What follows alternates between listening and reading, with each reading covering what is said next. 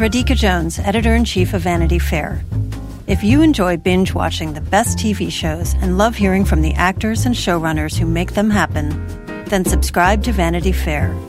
Our Hollywood reporters take you behind the scenes of the year's most anticipated projects, the industry's biggest moves, and the hardest-fought awards races. From The Crown to The Real Housewives, we've got the inside scoop. As a special thank you to our Still Watching audience, we're offering 15% off a yearly digital subscription to Vanity Fair. Visit VanityFair.com today and use promo code POD15. That's VanityFair.com, promo code POD15 for 15% off a yearly digital subscription to everything you want.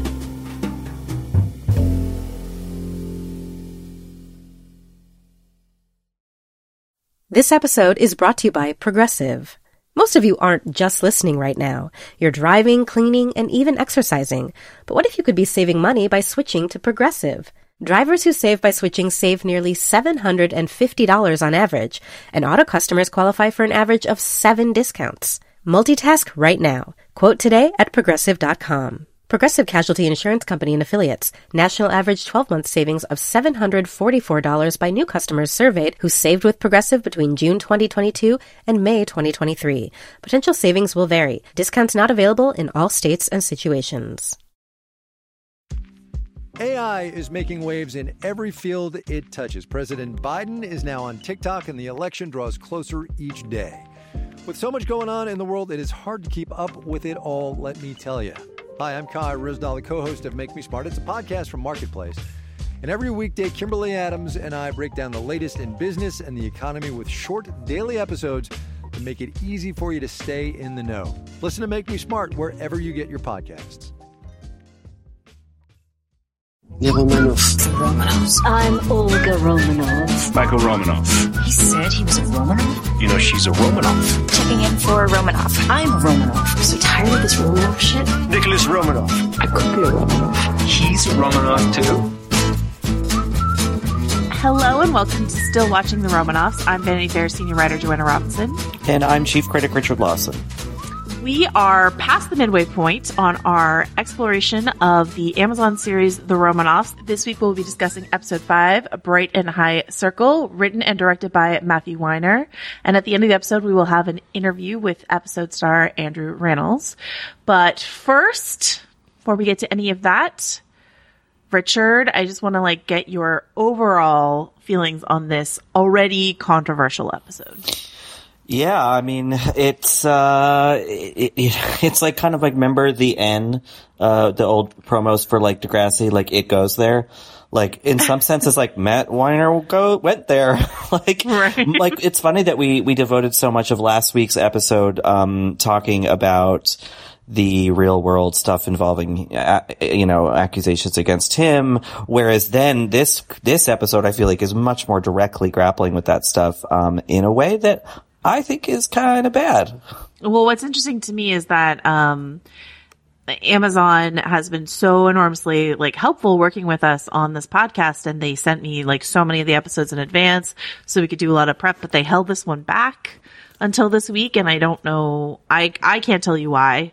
But I would suspect this is kind of why, is some of the stuff we're about to talk about here. So is your overall take when we were watching it seemed to be more positive than I think the place you're in right now. Is that the case?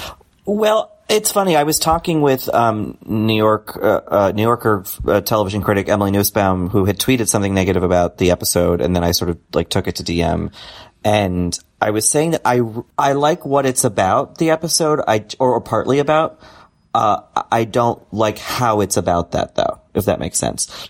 There is an aspect to this episode that we'll dig into that I think I've really never seen sort of so thoroughly explored on television.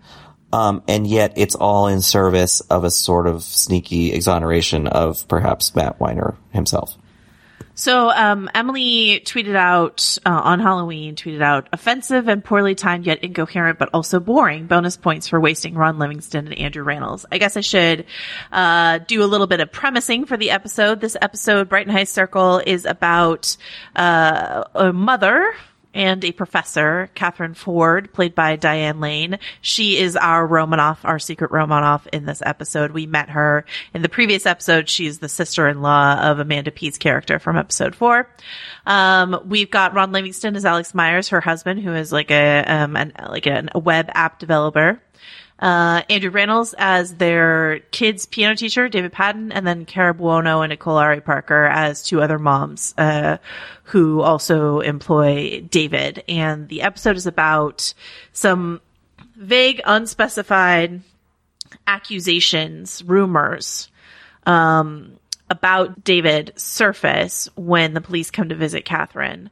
And she spends the rest of the episode trying to figure out whether or not sort of such vague, unsubstantiated rumor / accusation, because we never really find out what exactly it is, means that she should cut this person out of her life, or whether, it's not enough to cut him out.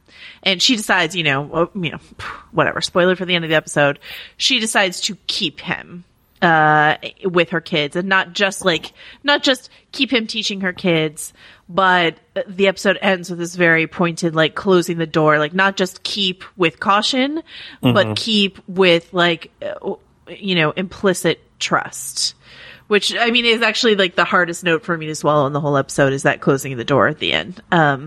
So yeah, and kind of what it is saying about other things that are sort of meta-textually related to the episode, but not actually what the plot of the episode is. Right. And I think that it's key to say that, when Diane Lane's character is approached by this detective saying, there have been some complaints or whatever, that no formal charges, I guess most people would jump to this conclusion too, but she immediately assumes it's sexual, some sort of sexual abuse, yes, rather than something else, which it, sort of proves to be. But and I think in that, that's Weiner getting into something that is interesting. But he sort of uses an assumption that a lot of people have, either consciously or subconsciously, about gay men and children, and uses it, I think, a little thoughtlessly to sort of be like, hey, accusations, they're, who knows really ever? It could just be a joke or whatever. And I think that seems to be pretty pointedly related to his own life. Absolutely. There's no sidestepping the parallels between things we've discussed about Matthew Weiner before on this podcast and the subject matter of this episode. But I do want to mention, I want to get into some specific kinds of reactions, because we have the different moms reacting in three different ways, basically. Before we get into that, I wanted to talk to you specifically about the fact that David is a gay man, what that means for the various characters, the various assumptions that are made, and how you reacted personally to that. And then, so to quickly say that the Ron Livingston character, Alex,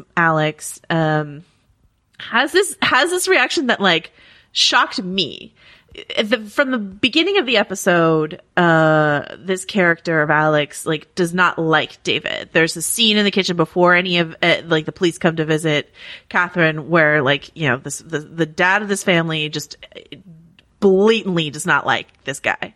And I was like, is this homophobia? I don't know what this is. You don't know why he's being so chilly and rude, to the Andrew Rannells character.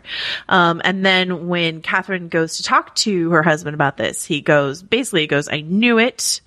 Right? I knew something. And then she's like, why didn't you say anything? He's like, oh, well, that you don't want to play into that stereotype of gay men and kids. And, here's where I will put my ignorance fully on display and say, I didn't know. Of course I should have known, but I didn't really think about that being a thing. Right. and that makes me sound really stupid, and that's fine. No. But of course it is. And of course I know that there are something that Andrew Rannells said when he talked to me is he talked about confusion between homosexuals and pedophiles, and how that's just been an inextricably linked sort of association for so long. And it's just not something that, that I had, I guess I have the luxury of not having to think about that all the time. You, Richard, do not have that luxury. So what is that, seeing that play out, mean to you? Well, I think that it's, I think there are a lot of reasons why gay men are so frequently, again, either consciously, subconsciously, actively, passively, associated with pedophilia, because, you know, for a long time and still pedophilic men had easier access to boys than they did girls. And you see that in the church with like altar boys and stuff like that. And were sort of more trusted with male children than they were with girls. And so it became this thing. It was like, oh, you know, like it's a gay thing. It's a homosexual thing. It's not. It's sort of viewed, I think, by a lot in the sort of psychological community as almost like another or sexual orientation. You know, I'm not an expert on that, but that is my sort of vague understanding of it. Anyway, the way that has sort of pervaded into, I think, a cultural consciousness is that there is this kind of mild question, this wonder, this kind of little needling thing that's like, I think when gay men exist in spaces that are sort of directly near children or sort of tangentially, that I think even the most progressive, people, sort of straight people, sort of fall prey to in a way. And it's a really shitty kind of pervasive, but also vague prejudice. And it certainly could be one that I, am projecting a little bit sometimes, you know, in being nervous of being around kids, because I'm nervous about what like their parents are going to, you know, like even with sometimes with family members, you know, children, I make a note to, you know, keep something of a distance. Not that I like actually really like kids that much anyway, but like, it's just it's a concern. It's, you know, and it's exhibited in ways both tacit and, direct. And I think that the episode, albeit insensitively, talking about that topic from a place of some understanding, I think felt really rare to me.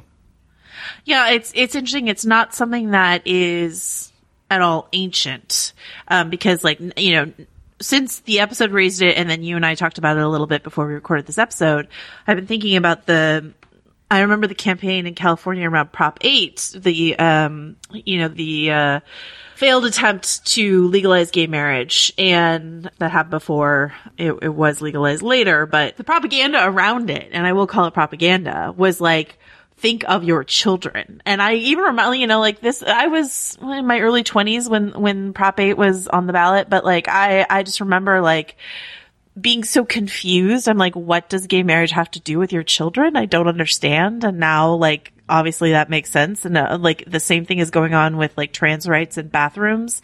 The main thing that's raised is like, think of your children. That line makes like a grain more sense to me, that connection line, but it still doesn't make a ton of sense. And now I understand that it's leaning on this prejudice that I didn't even really realize was a thing. To be able to see that, represented, and just spoken, you know what I mean? Spoken by a character who's not, what is interesting about this episode, I think, is the Ron Livingston character of Alex.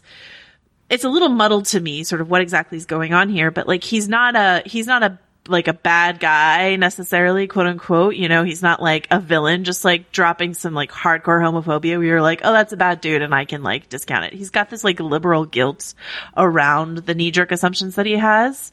This episode was originally meant to be set in the Bay Area, but due to the fires that were here last year, they wound up filming it in LA. And so it's weirdly set in LA, but you can kind of tell that it was supposed to be a Bay Area story because they keep talking about Google and San Francisco and all that sort of stuff like that. And the Bay Area, even more so than other parts of California, has this really interesting coexistence of like fiercely liberal ideals with like so much money, and with so much money usually comes conservative ideals. And so there's a lot of like virtue signaling and all sorts of stuff that goes on up here. Yeah. Has been my experience. So like, it kind of makes sense to me that there are these rich people, rich parents, rich women who want to be seen as super progressive and, oh no, oh my God, our fabulous gay piano teacher, blah, blah, blah.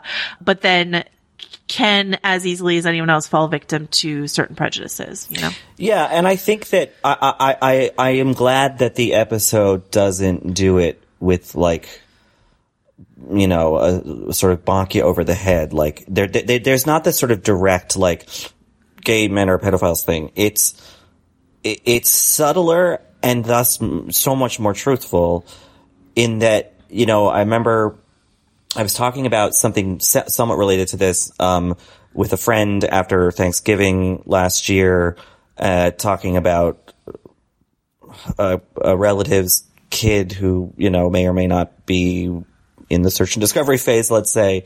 And I sort of was talking to him, and I was like, oh, I used to, like, you know, like doing that when I, you know, like theater or whatever when I was in high school.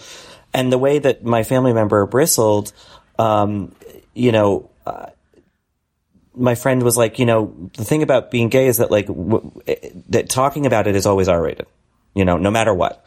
And I think that for so many people, the minute that, like, the fact of your gayness exists in their head, all of a sudden they don't like where it takes them, and so they kind of back away and they kind of jerk away, you know. And I think that the episode kind of illustrates that really well, especially in that, like, look how willing they are to sort of go there. They're like, you know, we really love him, he's so good with the kids, but, like, yeah, you know, that's who they are. You know, they just fall into that assumption so quickly because it's always there, it's always very close. I'm not saying for everyone, but I'm saying that, like, even with, like, you know, friends, people I know well who are straight, some of them, if they ask me about how I'm doing or what my love life is like, they really want one sentence and they don't want anything more involved than that. And I can see that it makes them uncomfortable. Of course, I might be projecting some, but, like, it's absolutely there. And so I think this episode's exploration of how gay people, particularly gay men, function in progressive, largely straight communities is well observed. That said, I don't like that it's well observed in function of something else. That leads me into wanting to talk about this trio of reactions that the episode sets up, because you've got the Alex character, the dad character, but he's, like, somewhat peripheral because he's always traveling, because, you know, he's an LA guy whose business is all in Silicon Valley, I guess. But you have these three moms, right? So you've got Diane Lane as Catherine, Cara Buono as Debbie, and Nicole Ari Parker as Cheryl. And you've got three reactions where you've got one woman who is, like, immediately, no, I don't believe this. How disgusting that anyone would insinuate anything about this person. I am fully on their side. And then you have one woman who is immediately, get this guy out of my life. This guy is immediately a villain. I don't need to ask any other questions. This is it. And then in the middle, you have Diane Lane, who is genuinely in conflict almost the entire episode, without genuinely in doubt, right? Yeah. Wondering and conflicted the whole episode, and just wanting to get a firmer sense of the truth before she draws any conclusions. And so she winds up asking each of her boys in turn if they, you know anything about this. One's in college, one's like a young teen, and one's much younger, you know, and asking these moms what they know, and really trying to get more information from the police, who are, you know, legally bound to not talk to her. And so I find that exploration of the spectrum of the way in which we react to things, because we, as, you know, even leaving the Matthew Weiner out of it, which we cannot possibly do because this is a show that he has written and created. We've had so many other occasions, Richard, you and I and everyone else, to find out something about someone we thought we knew. What, you know, as much as we can know a celebrity, or if we know someone personally, and how we've processed that reaction. For me, I think the Diane Lane path of, like, trying to get as much information as possible for drawing conclusions, feels like the sensible path. I think what we see a lot is the knee-jerk writing off someone. And we talked about this, obviously, with the whole, like, cancel culture conversation that we had. The knee-jerk writing off. I see less the like knee jerk defense, though you do see that. You see like, you know, if like a comedian say gets called out for something, his comedian friends circle the wagon or something like that, you know. Well, but that's the interesting thing. It's usually about, it's more about protecting your own, you know, yeah. And I think that there's a difference between, you know, the moms and David, but, you know, and yet still there is this one sort of protective response. Yeah, but it's interesting to me. Like, I don't know. Do you think that is like too ham-fisted to make it just like three approaches and no, you know, one in a shade of gray and two extremes? Or do you think that that's well done to show these different dynamics?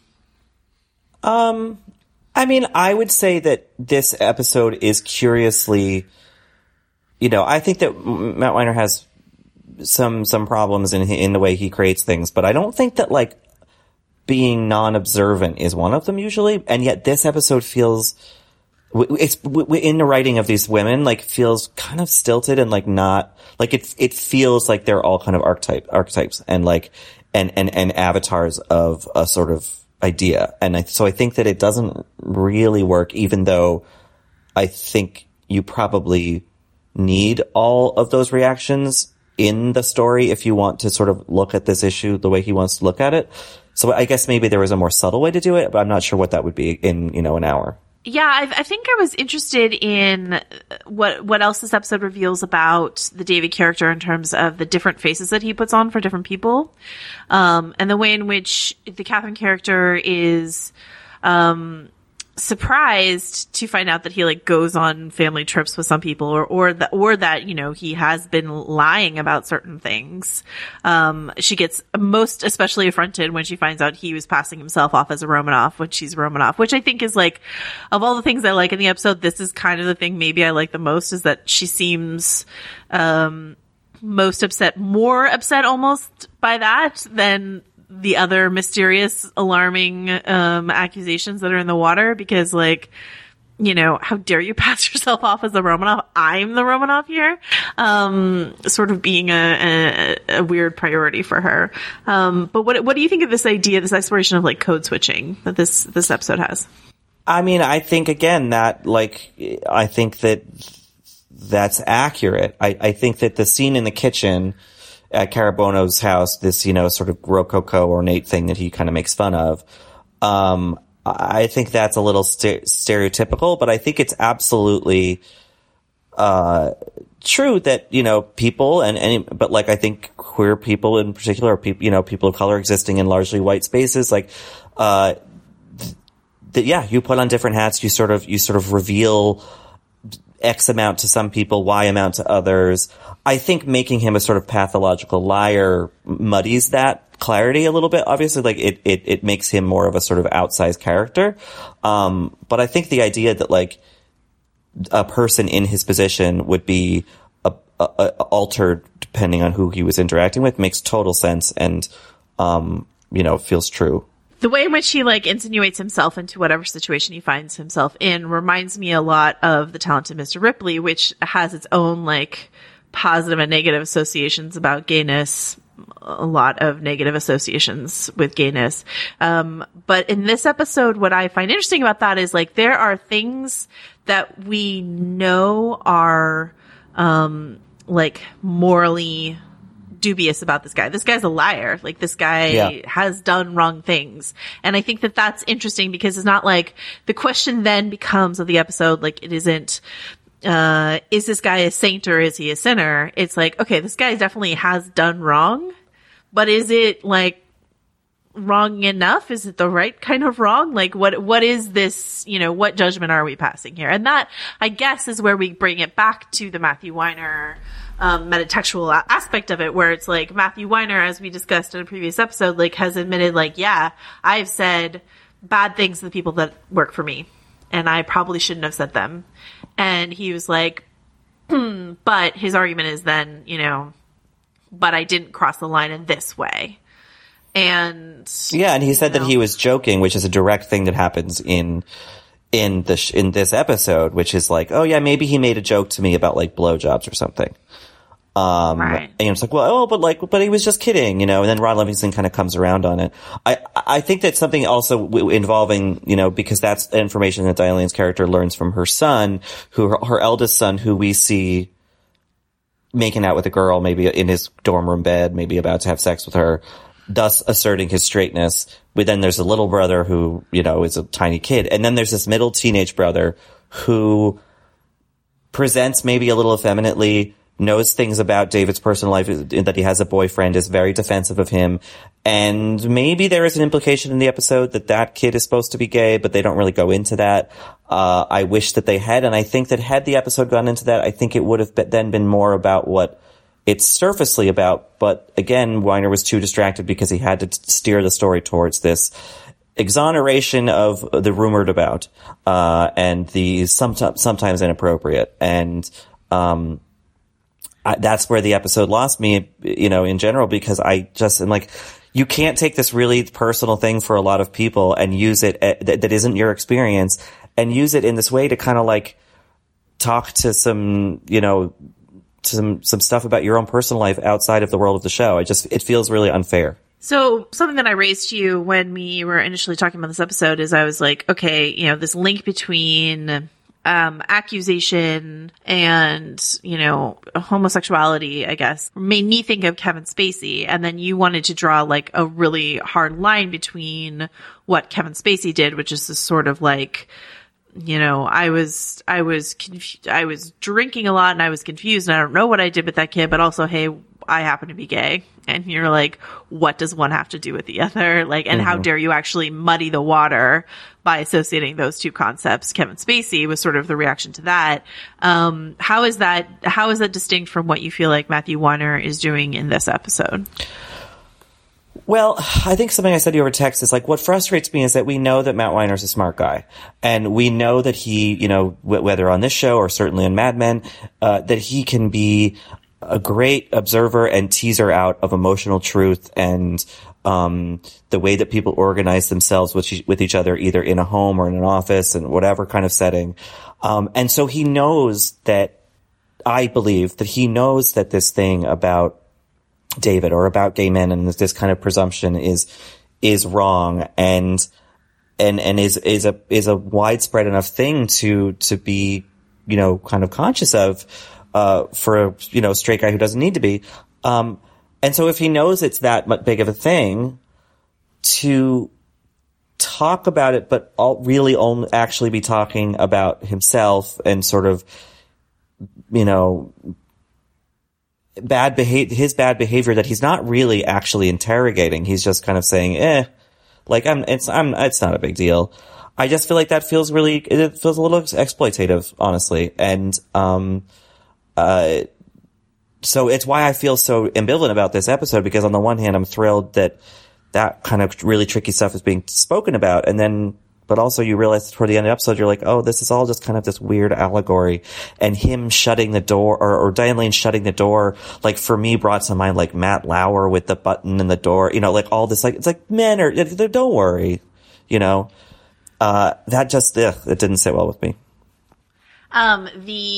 The last thing I want to talk about, is this part with Ron Livingston's character where he has this interesting swing from going from, the I knew it person to later in the episode telling this odd, like, childhood anecdote where he, like, befriended a girl who, like, he thought was a boy, and all, you know, it's like this very, I just can't even describe it. It's so weird.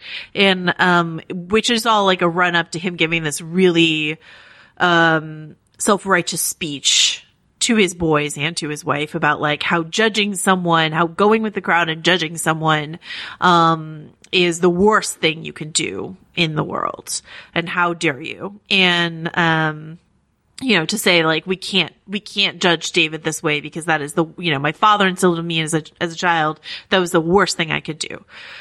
It's incredibly heavy-handed.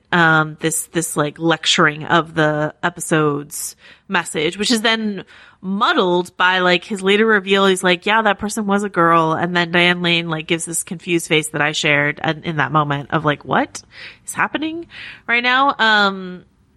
What did you think of this? All of this? I didn't like the flashbacks in general. I thought that like that didn't need to be.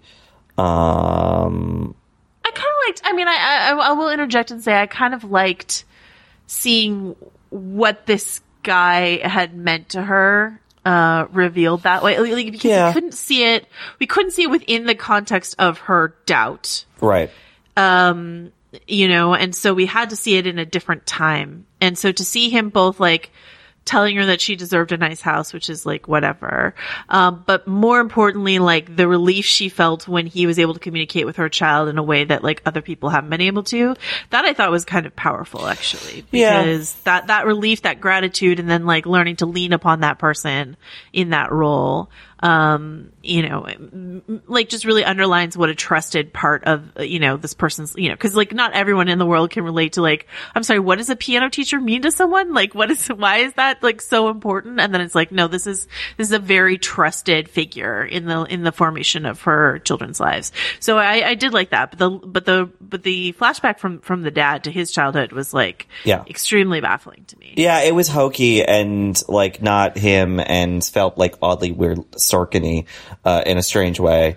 It's funny though, the piano thing, like, God, I think I texted you, like, I was having piano recital, like, horrible nightmare flashbacks. I took piano lessons for maybe 12 years as a kid, and, you know, I didn't have a very close relationship with my piano teacher, but, you know, we would go to her house, and, it is a weird relationship, you know, any sort of, I mean, it akin to a coach or whatever, but I thought he got that stuff well. And you're right that the in establishing how these people interacted with him before this thing had troubled their opinion of him, is interesting. But, the Ron Livingston thing, I also don't see what that would have to do with this other thing, you know, like, well, I understand what it has to do in terms of, maybe the episode discreetly, but like if we're bringing Weiner's stuff into it, like that feels like, why are you conflating those two things that aren't the same thing? And also in terms of what David has maybe not even been accused of, what like it's possible there has been a complaint made about, like that's a very different thing. That's a different kind of believing someone. It's a different kind of not going with the crowd, you know. And I think that associating those two things is, well, what a lot of men are doing right now, frankly. So it sounds to me like your reaction to this episode is a lot closer to what some other people who have been more critical of the season as a whole have felt. Does this, you know, like especially episode 3, which you liked so much, I think a lot of people found a lot of what we're seeing in this episode in that episode. Like, does this episode's tone, depiction, flavor your overall reaction to the series? It makes me a lot more skeptical of the project. Yeah. You know, I think that when you look at this, now that I'm 5+ hours in, starting to get a picture of the series in aggregate, it's like, okay, like, you know, he's exploring wealth and class and this and that. But like, is this mostly just like what Matt Weiner feel like he wanted to talk about but was silenced, you know, and was given $45 million to do it? Like, because if that's the case, if we're going to keep seeing these breadcrumbs like back that lead back toward him, that's going to maybe, that'll negatively color my opinion of the whole thing. But I'm not selling it off yet. I will say I have a hard time finding any of the stuff that we see in this and the stuff that we saw in episode 3, A House of Special Purpose. I'm having trouble seeing that in the upcoming episodes 6 and 7, both of which I've seen. I think especially episode 7 that's someone else's story. It's based on a true story that happened to someone, and it has nothing to do with any of this. And so like there are episodes upcoming that like are sort of free from any of this. But I agree. I mean, once again, I think it's very interesting to me that this episode was held back from me. If you're gonna give me most of the episodes of a season and hold one back, then like, you know, I'm gonna look at it with a special interest. So here we are. That being said, I mean, I think you disagree with me, but I actually really, really liked Diane Lane's performance in this episode. It's a tough role to sell, I think, because she's such a cipher. She's not a cipher, but she's just sort of like, she's in a place of, despite all her action, she's in a place of sort of intellectual inaction.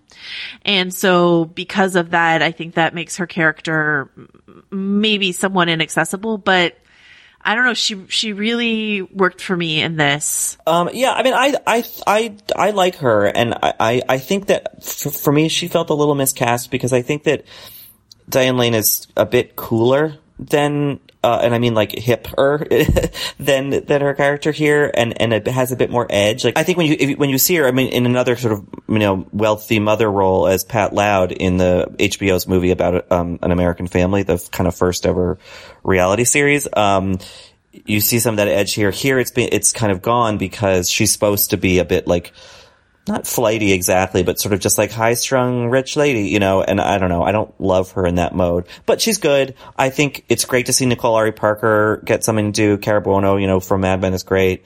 And Rannells, I think, did a good job with a role that I think is really tricky, you know, just in premise, but also how it's written. That seems like a great segue into our discussion with Andrew Rannells, who had, I think, his own set of doubts and revelations in being in this episode. The run-through with Vogue is where you'll meet all the most exciting people in fashion and culture. I am Fran Lebowitz, who should be the mayor of New York. We all support that. We support that. Very nice.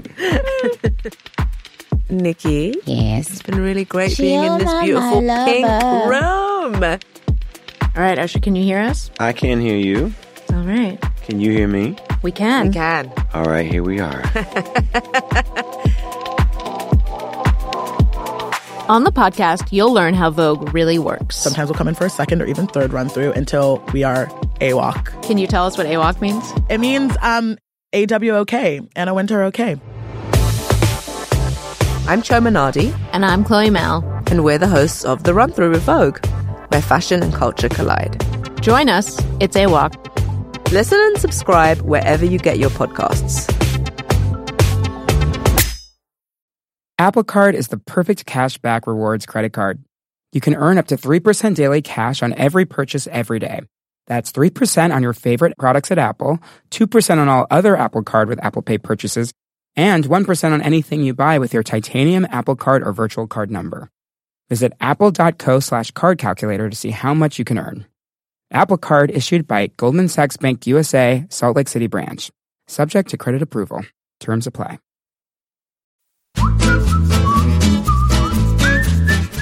Hello, how are you? I'm good, thanks. Thanks for chatting with me. I wanted to kick off by asking you what your first initial reaction was reading the script for this episode.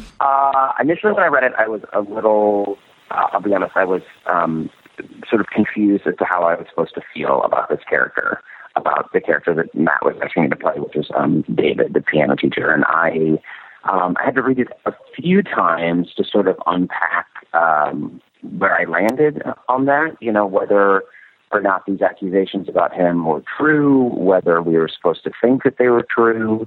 Was there a way for me to play this that, you know, sort of left all of that up in the air? Like, where was the line there? So it took a few reads and a very long conversation with Matt to sort of figure out that I felt like I was capable of doing it.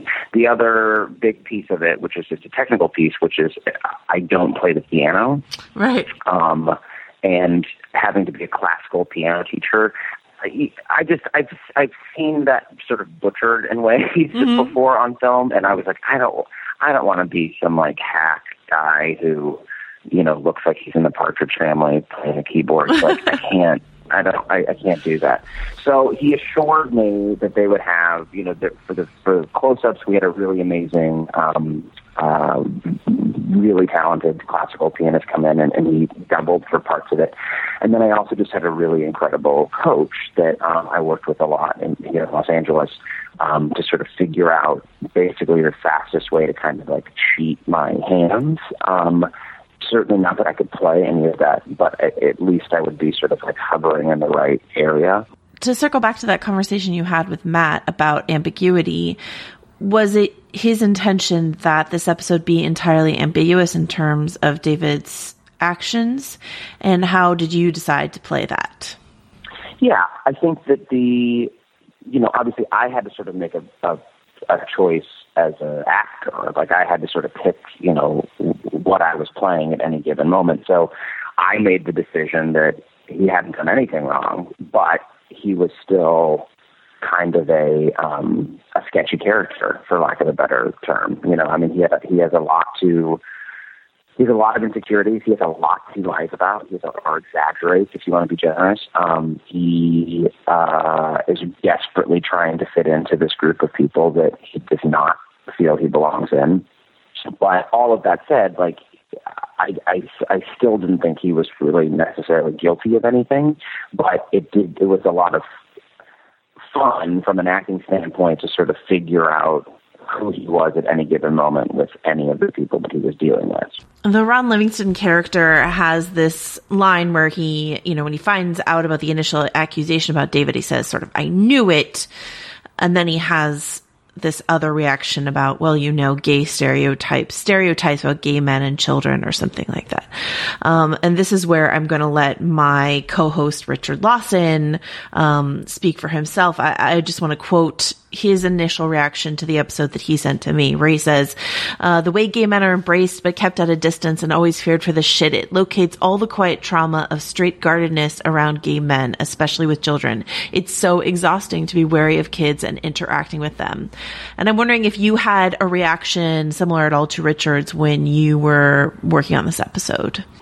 Absolutely. And I think your colleague said that very well. I think that I'll be totally honest with you, a large part of my conversation with Matt was, I think that there is often confusion. I think that there is some confusion between the difference of homosexuality and pedophilia in a lot of people's minds, mm-hmm. that it's a tricky thing that I don't notice it so much anymore, but I certainly, as a kid, heard comments about adult gay men, and there's maybe some sort of perceived danger there.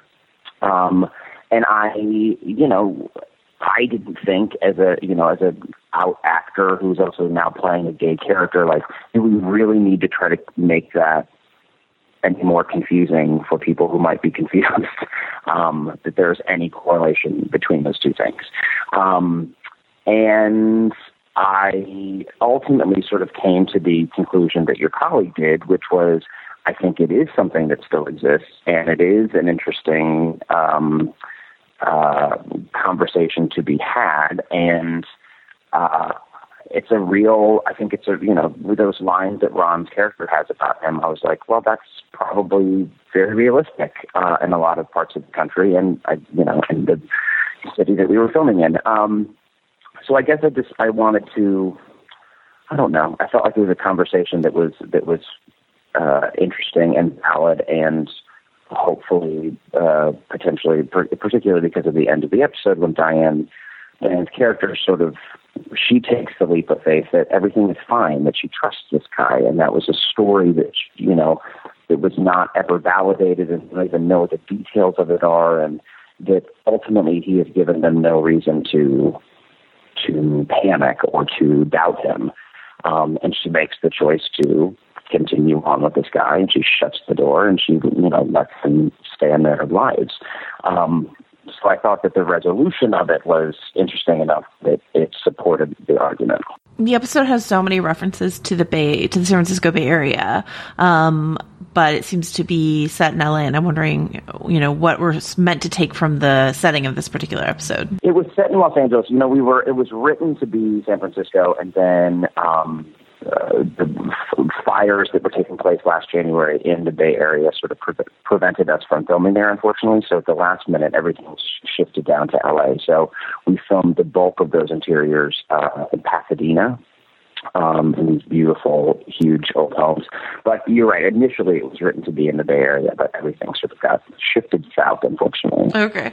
And because, you know, to go back to what you were saying before, because the episode deals so much in negative perceived stereotypes about gay men, how do you then, as an actor, calibrate your performance within an episode that are about stereotypes? I mean, I had to sort of be as clear as possible as to who this person was at any given moment. Mm-hmm. And he, the sort of challenge for me was that he changes his demeanor depending on who he's in a room with. So, you know, when he's with Ron Livingston's character, he very much tries to, you know, sort of be a guy with him. And then when he's with Cara Buono and Nicole Ari Parker, he's very much trying to be a catty mom.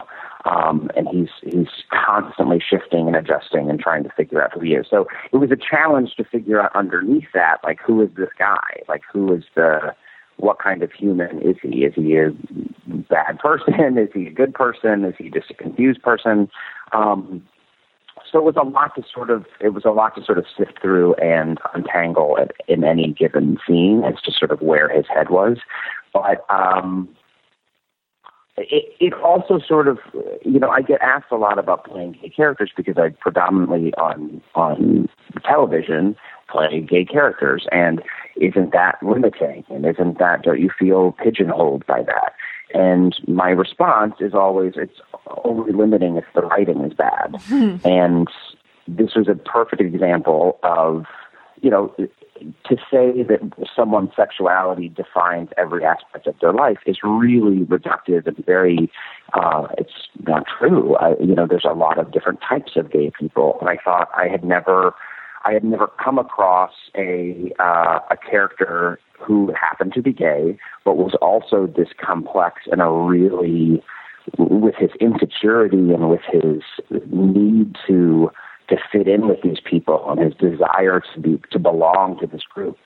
I had never read a gay character who was that sort of complicated and kind of unlikable, and that was intriguing to me, and also just, you know, made my point that just because a character is gay doesn't mean it's necessarily the same person. Right. Because that's always the assumption then. It's like, well, there's only one type of gay person, so it must be really exhausting just playing that person over and over again. And this, you know, made my point that this was a weird one. And I had the opportunity to work quite a bit last year on different projects, and all of the characters, or most of the characters, were gay, and they were all very different. And it was an exciting year as an actor to sort of go through and see that there's lots of different ways to play these people. Well, and it's so interesting that you talk about the way, you know, David changes his persona as sort of like this code switching way in which to interact with different people. Yeah. Is there a moment or an interaction where you think that he is his most authentic self?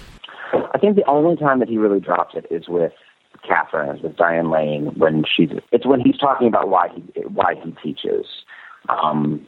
He's playing for her, and he's explaining that, you right. know, he thought maybe his career would have gone someplace else as a performer, and then it did not, and that you find yourself having to make a choice at a certain point as an adult. You know, do I play on a cruise ship, or do I play at a Nordstrom, or do I start teaching? And he makes this decision to start teaching and really loves it.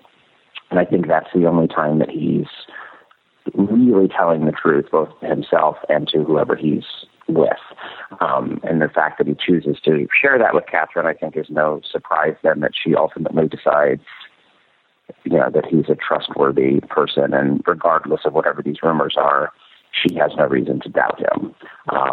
But for me, that was the only time that I think he was really being truthful. Obviously, this episode is not coming out in a vacuum. It's coming out in a broader conversation about witch hunts and false accusations and the Me Too movement and all of that. How do you feel this episode sits in that conversation, and what are you hoping people take from it? Well, I think if Diane's character is, you know, if she's the audience, you know, if she's representing the general viewer here, she asks a lot of questions. She does the research that she feels like she needs to do. She goes on this fact-finding mission of her own to sort of decide what she thinks is true. Whereas, you know, there are people, I think that the episode is really well crafted, but like, you know, Cara Buono's character, she just immediately decides she's out. She wants nothing to do with David anymore. She doesn't want him anywhere near the family and the house. Nicole Ari Parker's character really doubles down and defends him in a really, in a very energetic way, that she decides that they can't possibly be true, any of these stories. But Diane is the only one who asks questions, and she's the only one who tries to find out for herself. And ultimately, she has to just make a decision. And the fact that she makes a decision to, at the end of the episode, to close that door and to let the lesson continue, and I think it's an interesting and powerful statement about how we receive information and how we make up our minds for ourselves. And so I think there are questions that need to be asked, and there are conversations that need to be had before any decisions are actually made. So I think her character, I think, represents, you know, a version of perhaps what we all should be doing when we hear stories, be it about, you know, I think, you know, be it about the elections, or, you know, you can't just read a headline, you have to read the whole article. And I think we're certainly in a moment right now where everybody is just reading blips of information and maybe not doing a deep dive, and there are certainly issues that you have to do a deep dive in. Excellent. Well, thank you so much. I really appreciate the time. Thank you. And tell your colleague thanks for the thoughtful questions, because that was certainly on my radar as well.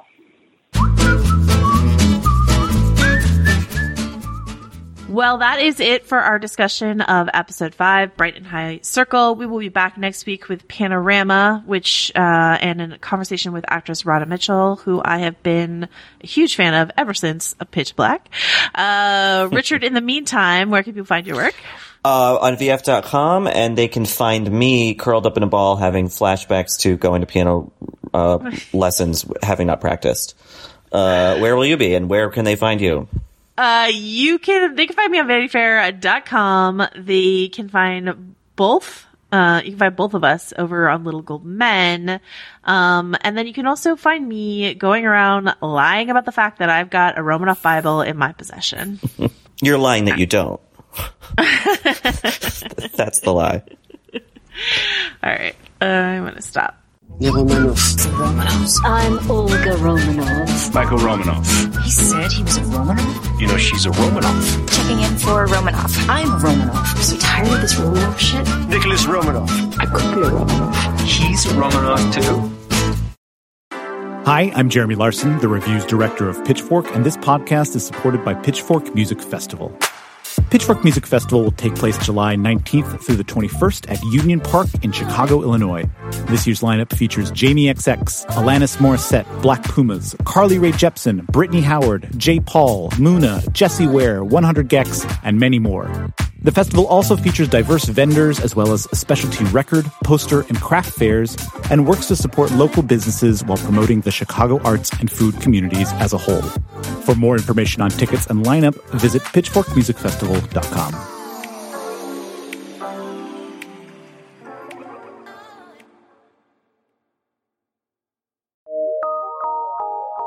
From PRX.